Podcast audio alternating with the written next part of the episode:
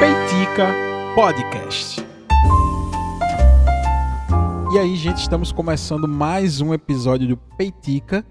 É, este programa que é uma crônica semanal, uma crônica é, onde eu compartilho com vocês tudo aquilo que aconteceu, não só durante a minha semana, né? na verdade eu compartilho mais é, coisas do passado, mais coisas que já aconteceram, mas que tem alguma relação com o que a gente vive, com o que eu vivo atualmente. Sempre tem algumas coisas que me dão o famoso gatilho, e aquele gatilho acaba meio que virando uma pauta, né? Uh, eu vivo e às vezes eu tô. É engraçado, às vezes eu tô no trabalho e de repente vem aquele assunto, caramba, isso poderia ir pro Peitica. Então eu vou lá, anoto, é, eu tenho um caderninho, ando com um caderninho, mas normalmente eu não anoto no caderninho, eu anoto num grupo que eu tenho comigo mesmo no WhatsApp. Só tem eu no grupo, eu vou lá, eu acho, eu acho que todo mundo tem isso, né? Eu, eu acho, né? O WhatsApp ainda não resolveu essa questão de mandar mensagem para si mesmo. Até tem, mas enfim, é um pouco mais complicado. Mas é, eu acredito que o, tele, o Telegram já resolveu isso. Eu acho que a gente já consegue deixar mensagens para nós mesmos. Não sei, mas eu sei que todo mundo deve ter esse grupo, né, para lembrar das coisas no WhatsApp. Então eu uso esse grupo para tudo, seja para guardar alguma coisa, seja para me lembrar de alguma coisa, aquele grupo é uma agenda, aquele grupo é, aquele grupo é um bloco de anotações, aquele grupo é onde eu testo as postagens que eu envio para algumas pessoas quando eu publico o Peitic. Então esse grupo serve para tudo, é multi, multifuncional esse grupo. Uh, começo já dizendo que a repercussão do Peitica passado, que eu meio que falei um pouco sobre esse momento atual que a gente está vivendo ele, ela foi bastante positiva, né, a, a, repercussão, e principalmente porque eu consegui deixar Bolsonaro um puto. Então, é, isso, isso me, me causa uma alegria imensa de poder, é, de poder é, contribuir para o bem mundial, deixando um Bolsonaro bravo. Então, é, eu achei engraçado porque é, o, eu gravei o episódio na semana passada falando sobre a situação da Covid, falando uh, uh, uh, algumas situações que eu vivi no meu dia a dia, eh, de como eh, essas pessoas, empresários, encaram esse, esse, o, a pandemia. E aí essa pessoa foi lá e postou no Instagram. É, algumas pessoas emitem opiniões burras, alguma coisa assim. Eu ri, né? mas a decisão de não perder um segundo mais com o Bolsonaro foi tomada desde 2018, desde o fim das eleições, desde que eu percebi que isso é um meio que uma seita, né? Então a gente meio que aceita, aceita uh, e não perca tempo com Bolsonaro. E só uma nota antes de começar esse programa, propriamente dito, não vai ter aquele clima pesado que o último programa teve. É, esse é o conselho que eu dou para vocês no início desse programa. Não perca mais um segundo com Bolsonaro. Não perca mais um segundo com essas pessoas, com negacionista. Lembre-se de todo o histórico do, da, da pandemia de Covid. É, já foi um vírusinho, uma, gri, uma gripezinha. Antes é, mesmo de ser o, o famoso, a, o famo, a famosa gripezinha, é, ela não ia fazer nenhum estrago no Brasil, porque o clima do Brasil é quente, né? Isso, ele só iria fazer vítimas lá na Europa, né? Então, quando chegou, já se mudou o discurso. Aí depois foi a gripezinha. Aí depois que na verdade era só os idosos que precisavam se preocupar. Aí depois acabou esse discurso e já foi inventando outro. Aí, aí inventaram um remédio. Aí o remédio não deu certo. O presidente correu atrás de uma EMA com o remédio. E aí inventaram outro remédio. Aí inventaram o spray agora.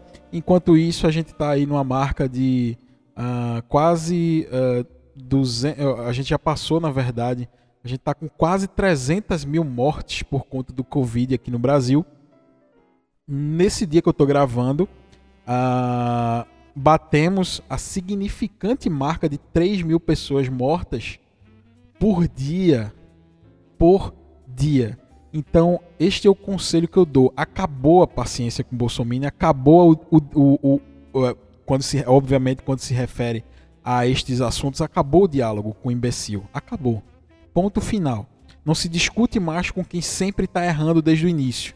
Todos esses exemplos que eu dei foram chutes para tentar minimizar a seriedade do que, que, que a situação é, é, requer e foi se inventando uma desculpa atrás da outra, uma desculpa atrás da outra. Então não percamos mais um segundo com o imbecil, certo? Dito isto, aí sim entramos no assunto do Peitica de hoje, que, cara, assim, uh, como eu falei, né, esse programa é meio que, um, que uma crônica, né, dos nossos dias, é uma crônica do que a gente vive, é uma a, a, a, das minhas experiências. E esses dias eu estava uh, refletindo, né? eu, já, eu já até falei sobre isso num episódio até recente do Peitica que uh, eu já tive, eu tenho uma ligação muito forte com a música. Eu tenho uh, desde cedo assim. Eu, eu, eu lembro de todos os momentos da minha vida, eu lembro da trilha sonora de cada momento assim. Então a música ela é, um, ela é um fator muito importante para minha vida. Tanto é que o meu primeiro podcast, eu já falei isso também algumas vezes, o meu primeiro podcast que eu fiz lá em 2008 se chamava Podiola, Podiola. Era uma mistura de podcast com radiola. É, eu, na época eu achei brilhante essa ideia, mas enfim, hoje em dia eu penso é ficou para história, né? Mas uh, uh, uh, o, meu primeiro podcast foi o Podiola. Gente, eu falava sobre música, eu toquei música lá.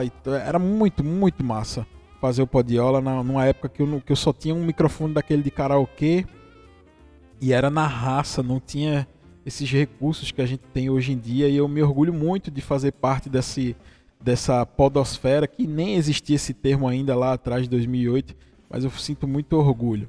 Uh, então eu tenho essa ligação muito forte com a música. Eu toco guitarra há não sei nem há quanto tempo atrás. Eu sei que eu tenho foto aqui já em banda em 2009.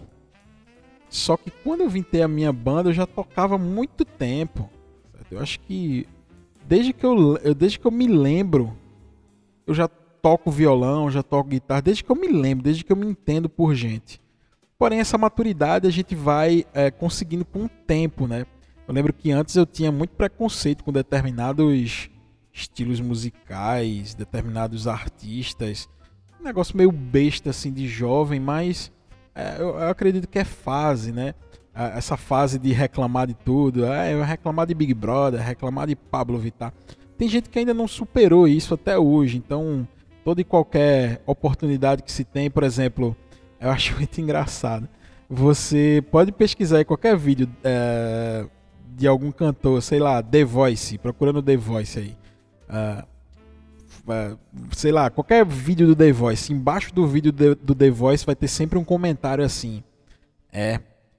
E num país de Pablo Vittar e Anitta e aquela chatice, sabe? Então, assim, eu sinto muito orgulho de já, de, de já ter é, superado essa fase obscura e obtusa aí do, do, do, dos meus dos meus da minha, da minha adolescência, porque para mim isso é coisa de adolescente, tá reclamando na internet de tudo, isso é meio, isso é meio, meio besta. Né? Então eu sempre tive essa ligação é, com música, desde sempre tocando guitarra. Tem algumas histórias muito boas de quando eu comecei a tocar guitarra. Eu comecei a tocar guitarra num pau assim num pau com corda, na verdade. Era um violão verde que eu peguei da casa do meu tio, que ele, ele tinha deixado encostado atrás da porta. Eu acho que ele era meio que peso de porta, assim. Eu vi aquele violão. Eu, tio, eu posso levar esse violão para casa? Eu me recordo até hoje. Ele disse: Pode, mas tu vai fazer o que com esse violão? Eu, eu vou aprender a tocar. Mas, rapaz, leve, tá aí. Então eu levei, descobri que o nome daquele negocinho era corda. Comprei as cordas, as cordas ficavam mais ou menos uns quatro dedos de distância do braço do violão. Então, assim, foi um desafio e tanto aprender a tocar violão naquele instrumento. Eu lembro que eu, que eu frequentava a igreja quando eu era mais jovem. Um carinha lá da igreja uh, se ofereceu para me dar aula, me deu duas aulas. E a partir dessas duas aulas aí, sim, eu fui embora e nunca mais parei. Então, essa relação que eu tenho com música ela meio que é, é, faz parte de mim. Eu não consigo me. É, tanto é que eu fico pensando. É, lembra que. quer dizer, lembra não. Eu lembro, é, assim, eu não sei se vocês já viram na, na no Twitter, alguma coisa assim, tipo, as pessoas dizendo, oh, você prefere ficar surdo, ficar cego, sei lá, alguma coisa assim, algum, alguma pergunta dessa meio boba assim. Eu sempre imagino que, pra mim, eu já sou meio cego, assim, né? Eu, uh, e não é brincadeira, tem um olho meu que ele é bem comprometido, que eu tenho um problema de visão. Mas nada, enfim, não sou cego, não, eu, sou, eu enxergo muito bem, mas é, eu tenho uma dificuldade, eu uso óculos e tal. É, se eu perder esses óculos, eu perco a, o, o, rumo de casa. Mas é, eu fico sempre pensando no seguinte: se eu perder a audição, eu acho que eu vou ser a pessoa mais triste do mundo, porque é, eu passo o dia ouvindo música, eu passo o dia pesquisando sobre música. Quando eu não estou às vezes até quando eu tô trabalhando, eu tô ouvindo alguma coisa. Às vezes não, sempre que eu tô trabalhando, muitas das vezes que eu tô trabalhando, eu tô ouvindo alguma coisa, eu tô ouvindo música. E eu acho que ficar sem essa possibilidade talvez seja um fosse um, um, um uma missão muito dura para mim. Então essa é a ligação muito forte que eu tenho com a música. Ultimamente, com essa pandemia, poucas coisas têm me prendido a atenção é, tanto quanto música, certo? Então, é, eu, eu, lembro de uma fase da pandemia que, é, que eu deixei de ver filme porque eu não, simplesmente eu não tinha paciência para ver filme. Eu deixei de ver série porque, enfim, era um, era um sacrifício é, ficar preso ali na frente da TV e sabendo que teria mais trocentos capítulos para frente. Então, é, eu meio que, enfim, eu acho que todo mundo meio que passou por isso. E o, e o, inclusive com música eu também sofri isso. Eu tenho o costume de ouvir disco mesmo, ouvir álbuns, né? Tipo assim, eu não tenho esse costume de colocar na playlist e a playlist rola. Depende muito do meu humor, depende muito do momento. Às vezes você tá só e, e, e precisa escutar algo, tipo tá cozinhando, tá fazendo alguma coisa, aí você quer ouvir algo mais específico. Mas normalmente eu gosto de ouvir o disco, a música. E até para ouvir disco, música assim, eu tava meio que sem paciência e eu tive que fazer um trabalho de reflexão muito forte assim para poder entender o momento, poder entender aquele contexto de tudo aquilo que a gente está vivendo e perceber que também não, não, não, não foi só eu, não sou eu, apenas eu que passei por isso e compreender isso, aceitar e, e tentar superar essa falta de, de atenção, esse déficit temporário por conta de tudo aquilo que a gente passou e a sensação é que a gente vai voltar a passar isso. Eu estou gravando esse episódio um dia antes do novo, entre aspas, lockdown aqui do meu estado de Pernambuco. Que não é, é um lockdown meio mambembe, assim, tipo, meio. um negócio meio mal feito, sem unidade, sem uma decisão que vem de cima. Enfim, é um negócio meio zoado assim. Mas vamos chamar, vamos considerar um lockdown, um, um lockdown meio, sei lá, mais ou menos aí. E a, e a sensação que eu tenho é que eu, eu, o medo que eu tenho é de acessar de novo essas, essas sensações que eu tive lá atrás. Então eu meio que estou me preparando para não passar novamente por algumas coisas que eu passei mas sempre lidando com muita calma, muito cuidado, sabendo que a gente tem nossas limitações. Então não me preocupo tanto com isso. Até para ouvir música eu estava meio que sem paciência, uh, mas aos poucos eu fui recuperando e a música me ajudou a voltar a ter paciência, a ver as outras coisas, ler livro também. Eu estava meio que de saco cheio. Uh, só que aí aos poucos eu fui, a gente vai voltando, uh, conforme vai reabrindo, a gente volta a encontrar alguns amigos, meio que tomando um cuidado. Uh, e esse é o medo de, desse período agora, sabe? De voltar tudo de novo. Porém, a, a, a, o, o, a paixão pela música é o que vem meio que se sustentando assim em mim. E, e é, o, é o campo do entretenimento que tem mais me emocionado nesses últimos tempos, né? Nesse tempo aí de pandemia. Por exemplo, eu ouvi recentemente eu, eu, o, o, o disco Amarelo do Emicida, é, belíssimo, assim, belíssimo. É, recomendo a todo mundo que ouça esse disco. Um disco belíssimo. É, eu teve algumas músicas que sinceramente me emocionaram muito. É, algumas músicas que falam sobre experiências pessoais da vida dele. É, algumas coisas, enfim, a relação dele com o filho, com a mãe, com, com a sua companheira, enfim. Foi um, foi um disco que tocou profundamente.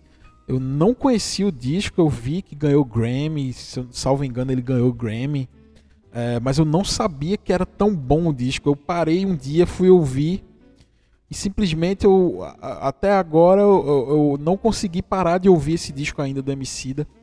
E, e, a música ela vem me causando esses efeitos certo? Durante a pandemia. Eu posso me recordar de algumas músicas que eu simplesmente assim é, me emocionei. Músicas até que eu já conhecia. Paulo e Bebeto do Milton Nascimento. É, eu, eu ouvi essa música em loop assim há, há umas semanas atrás.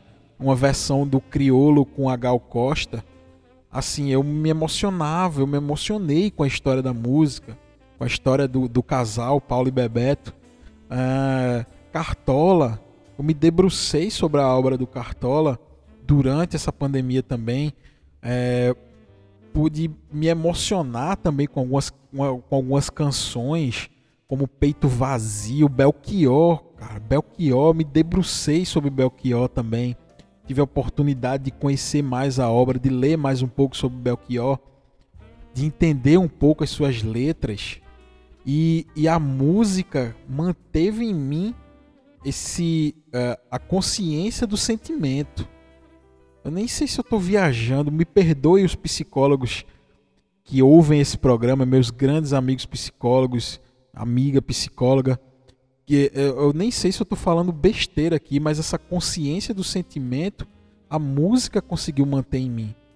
Tipo assim, a música me trazia a sensibilidade que eu achava que eu estava perdendo porque aos poucos a gente vai se acostumando com essa, com essa mazela que a gente está vivendo e meio que a gente vai criando um escudo para sobreviver mesmo a esse, essa, esse caminhão de notícia ruim que a gente vai recebendo todos os dias.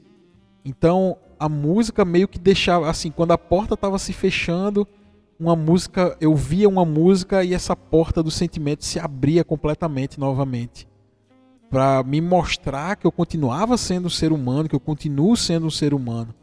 Então, a música me ajudou a, man a me manter como pessoa, como ser pensante, como que tem os, os sentimentos. Então, é, se você está passando por essa dificuldade, isso, enfim, é, primeiro procure um especialista, procure um, um médico, um, um, psicólogo, um psiquiatra para te ajudar meio que é, a, a, meio que conviver, não conviver com isso, meio que superar isso, que isso não é uma condição normal nossa, creio eu, mas também é, procure um refúgio nas músicas, procure um refúgio na canção, na arte, que ela ajuda a gente a, a, a sair de determinadas bad vibes aí que a gente encara e principalmente está encarando durante essa pandemia.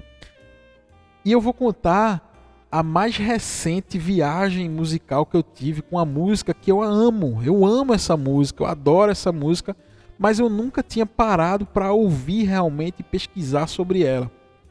Eu vou fazer essa, essa parte do Peitica, essa segunda parte, já meio que migrando para a segunda parte do Peitica, que eu divido o Peitica em duas, em duas partes, mas eu já vou migrar o assunto do Peitica é, dizendo que eu vou me basear muito numa matéria de Juan, é, Juan José Fernandes, que é um escritor do El País, que fez uma matéria, e essa matéria começa assim. Vejam bem. É, eu já estou dando os créditos, tá? O jornalista Juan José Fernandes escreveu essa matéria para o El País em abril de 2014. Então, é, a matéria começa assim: Disparos de pistola ressonam de noite no bar. Perry Valentine chega do salão de cima, vê o barman numa poça de sangue e grita: Meu Deus, mataram todos eles. Aí vai a história de Hurricane, o homem que as autoridades passaram a culpar por algo que ele nunca fez. Puseram-no numa cela de prisão, mas ele podia ter sido campeão do mundo.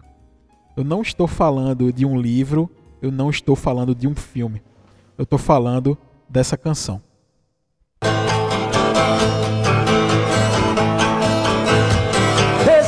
hearts ring out in a ballroom night. Enter Betty Valentine from the floor above.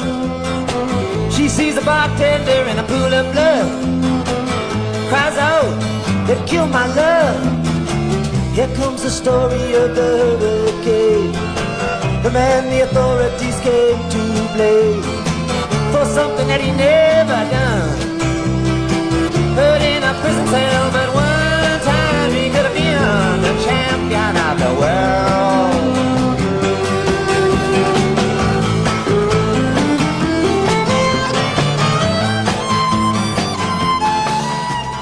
Assim, gente, eu, eu, eu amo essa música.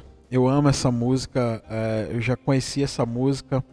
É, nada mais, nada menos que o ganhador do Prêmio Nobel de Literatura de 2016, vencedor do Grammy Awards com, com álbum do ano em 98 e em 1973, medalha presidencial da Liberdade em 2012, Oscar de melhor canção em 2001.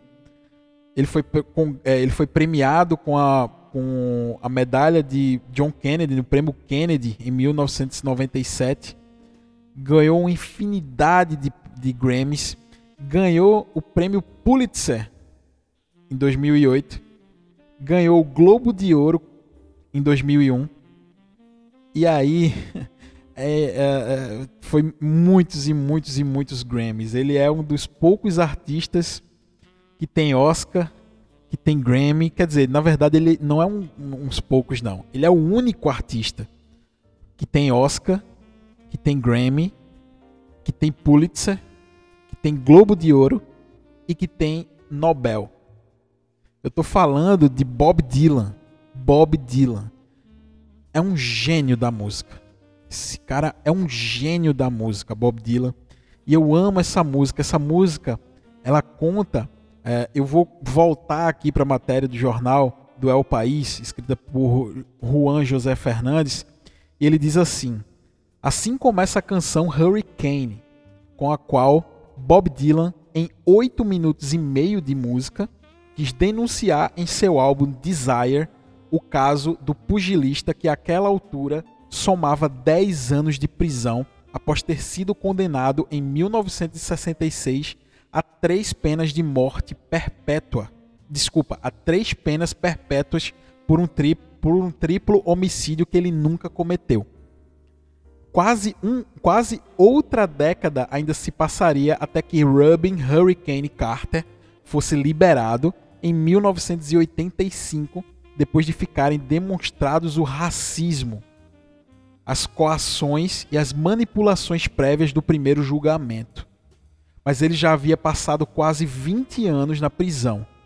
Não era um santo, ele tinha cometido alguns outros delitos em sua vida. Mas ele ficou marcado, ele era negro e ainda não tinha obtido o título mundial de pesos médios, quando ele perdeu por pontos em 64 contra Joey Giardello.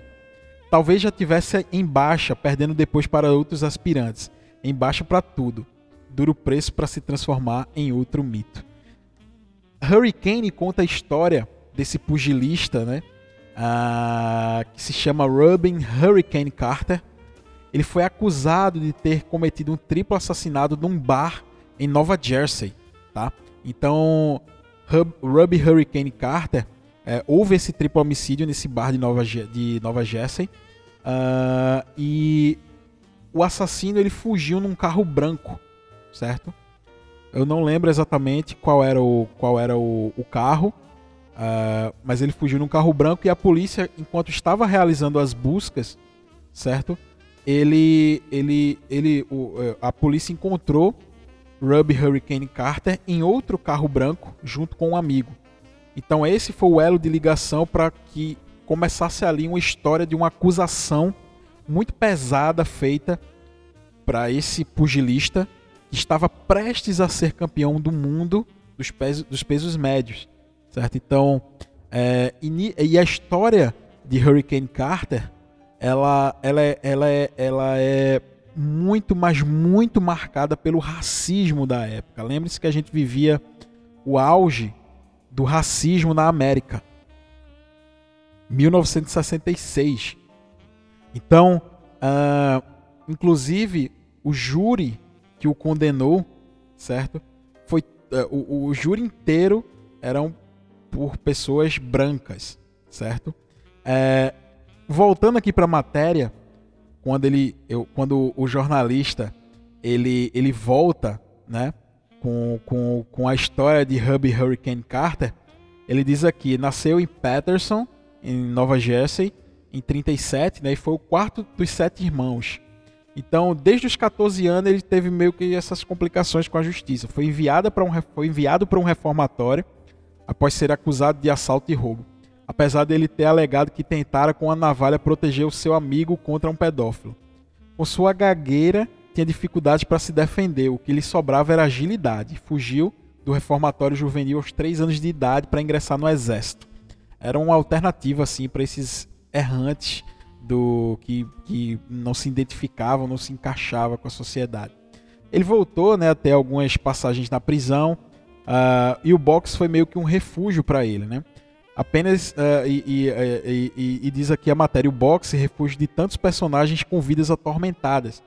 O box veio ali salvar, mas durou pouco tempo, né? apenas até 1966, quando ele ainda estava entre os melhores pesos médios, entre seus derrotados é, estavam ninguém mais, ninguém menos que Emery Griffin e Jimmy Ellis, que depois foi campeão mundial dos pesados.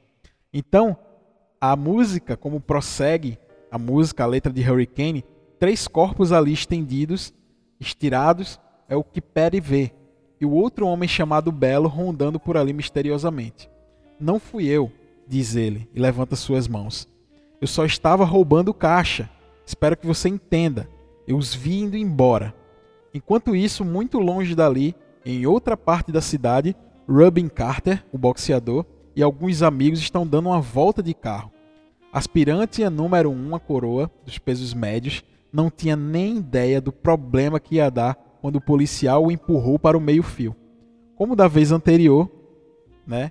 Aquela em Peterson é assim que as coisas são. Se você for negro, é melhor não sair às ruas. Se não quiser encrenca, com a polícia. Isso é um trecho da música Hurricane que eu vou botar mais um trechinho aqui para vocês. And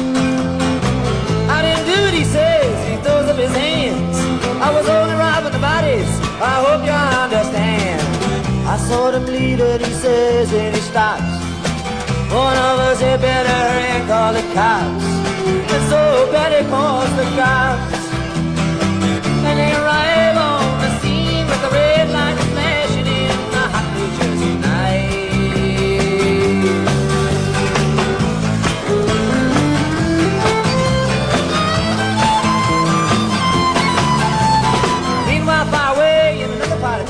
Isso, em outra parte da cidade, Robin Carter e seus amigos estão dirigindo por aí.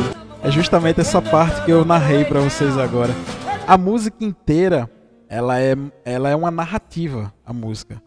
Bob Dylan, é, ele narra os acontecimentos daquela noite, ele narra as consequências dos acontecimentos daquela noite. É impressionante, gente, é sério. Procurem essa música, eu não posso tocar essa música inteira aqui, uh, mas até porque a música tem mais de oito minutos. Mas procurem a história dessa música, procurem a letra dessa música. É uma letra descritiva é uma letra que conta uma história. Ela conta a história do, do dia do assassinato, conta a história de como foi o júri. A música é nada mais nada menos do que a descrição, a descrição de tudo aquilo que aconteceu com Hubby Hurricane Carter. Então, fica essa dica aí, né? Como eu sempre gosto. E pela primeira vez, desde que terminou o meu segundo podcast sobre música, O Som na Cidade, que eu tive, é, eu volto a flertar com esse assunto que é a música. E eu fico muito feliz de trazer isso aos poucos também para o Peitica, sentir como vai ser a receptividade desse, desse episódio musical. E ouçam Bob Dylan, gente, é sério. Não é à toa que alguém ganha um prêmio Nobel, um Grammy, uh, Oscar, Globo de Ouro, Pulitzer. Não é à toa, não. O cara realmente é um cara foda. Bob Dylan é um cara foda. Ganhou o prêmio Nobel de Literatura, gente. Então, sempre que você tiver oportunidade, ouçam Bob Dylan. podem ouvir inclusive esse disco Desire, é um grande disco para você começar a ouvir Bob Dylan. Então essa é a dica do Peitica de hoje. Esse foi o Peitica dessa semana. Espero que vocês tenham gostado. Se vocês gostaram, né, do Peitica, é, compartilha com alguém que você imagina que vai gostar do assunto. Opa, peraí, esse cara eu acho que gosta de música, gosta de Bob Dylan, gosta de folk. Vou mandar esse episódio para esse cara. Então manda para essa pessoa, para essa, essa menina, para essa mulher. Então, é, sempre que você é, ouvir o Peitica e puder compartilhar, o faça que ajuda bastante na divulgação do episódio e ajuda a melhorar os números do Peitica para que a gente possa sempre manter essa qualidade que eu acredito que a gente está conseguindo chegar lá. Então, obrigado a vocês que ouviram Peitica até agora. Se caso vocês queiram me procurar nas redes sociais, eu sou o Rafa Underline RPH no Instagram, o Rafa é com PH, tá? R-A-P-H-A underline RPH no Instagram. E no Twitter eu sou o Rafa underline O, o Rafa também com PH. Então me procura nas redes sociais, também segue o Peitica, arroba Peitica Podcast no Instagram. O Twitter do Peitica está um pouco parado, normalmente eu falo do Peitica na minha rede particular. Então, um grande abraço para todo mundo que ficou até aqui neste episódio. É, comenta se você já ouviu Bob Dylan aí, nas minhas redes sociais, me manda mensagem. Uh, um grande abraço para todo mundo que sempre me manda uma foto quando está ouvindo o Peitica. Eu, eu, acho maravilhoso quando as pessoas estão ouvindo o Peitica e me mandam uma foto daquele momento, curtindo, sei lá, às vezes trabalhando, às vezes curtindo um café, relaxando, ouvindo o Peitica. É muito bom ter vocês aqui ouvindo esse podcast que eu faço com tanto carinho. Um grande abraço para você e até o próximo Peitica na semana que vem.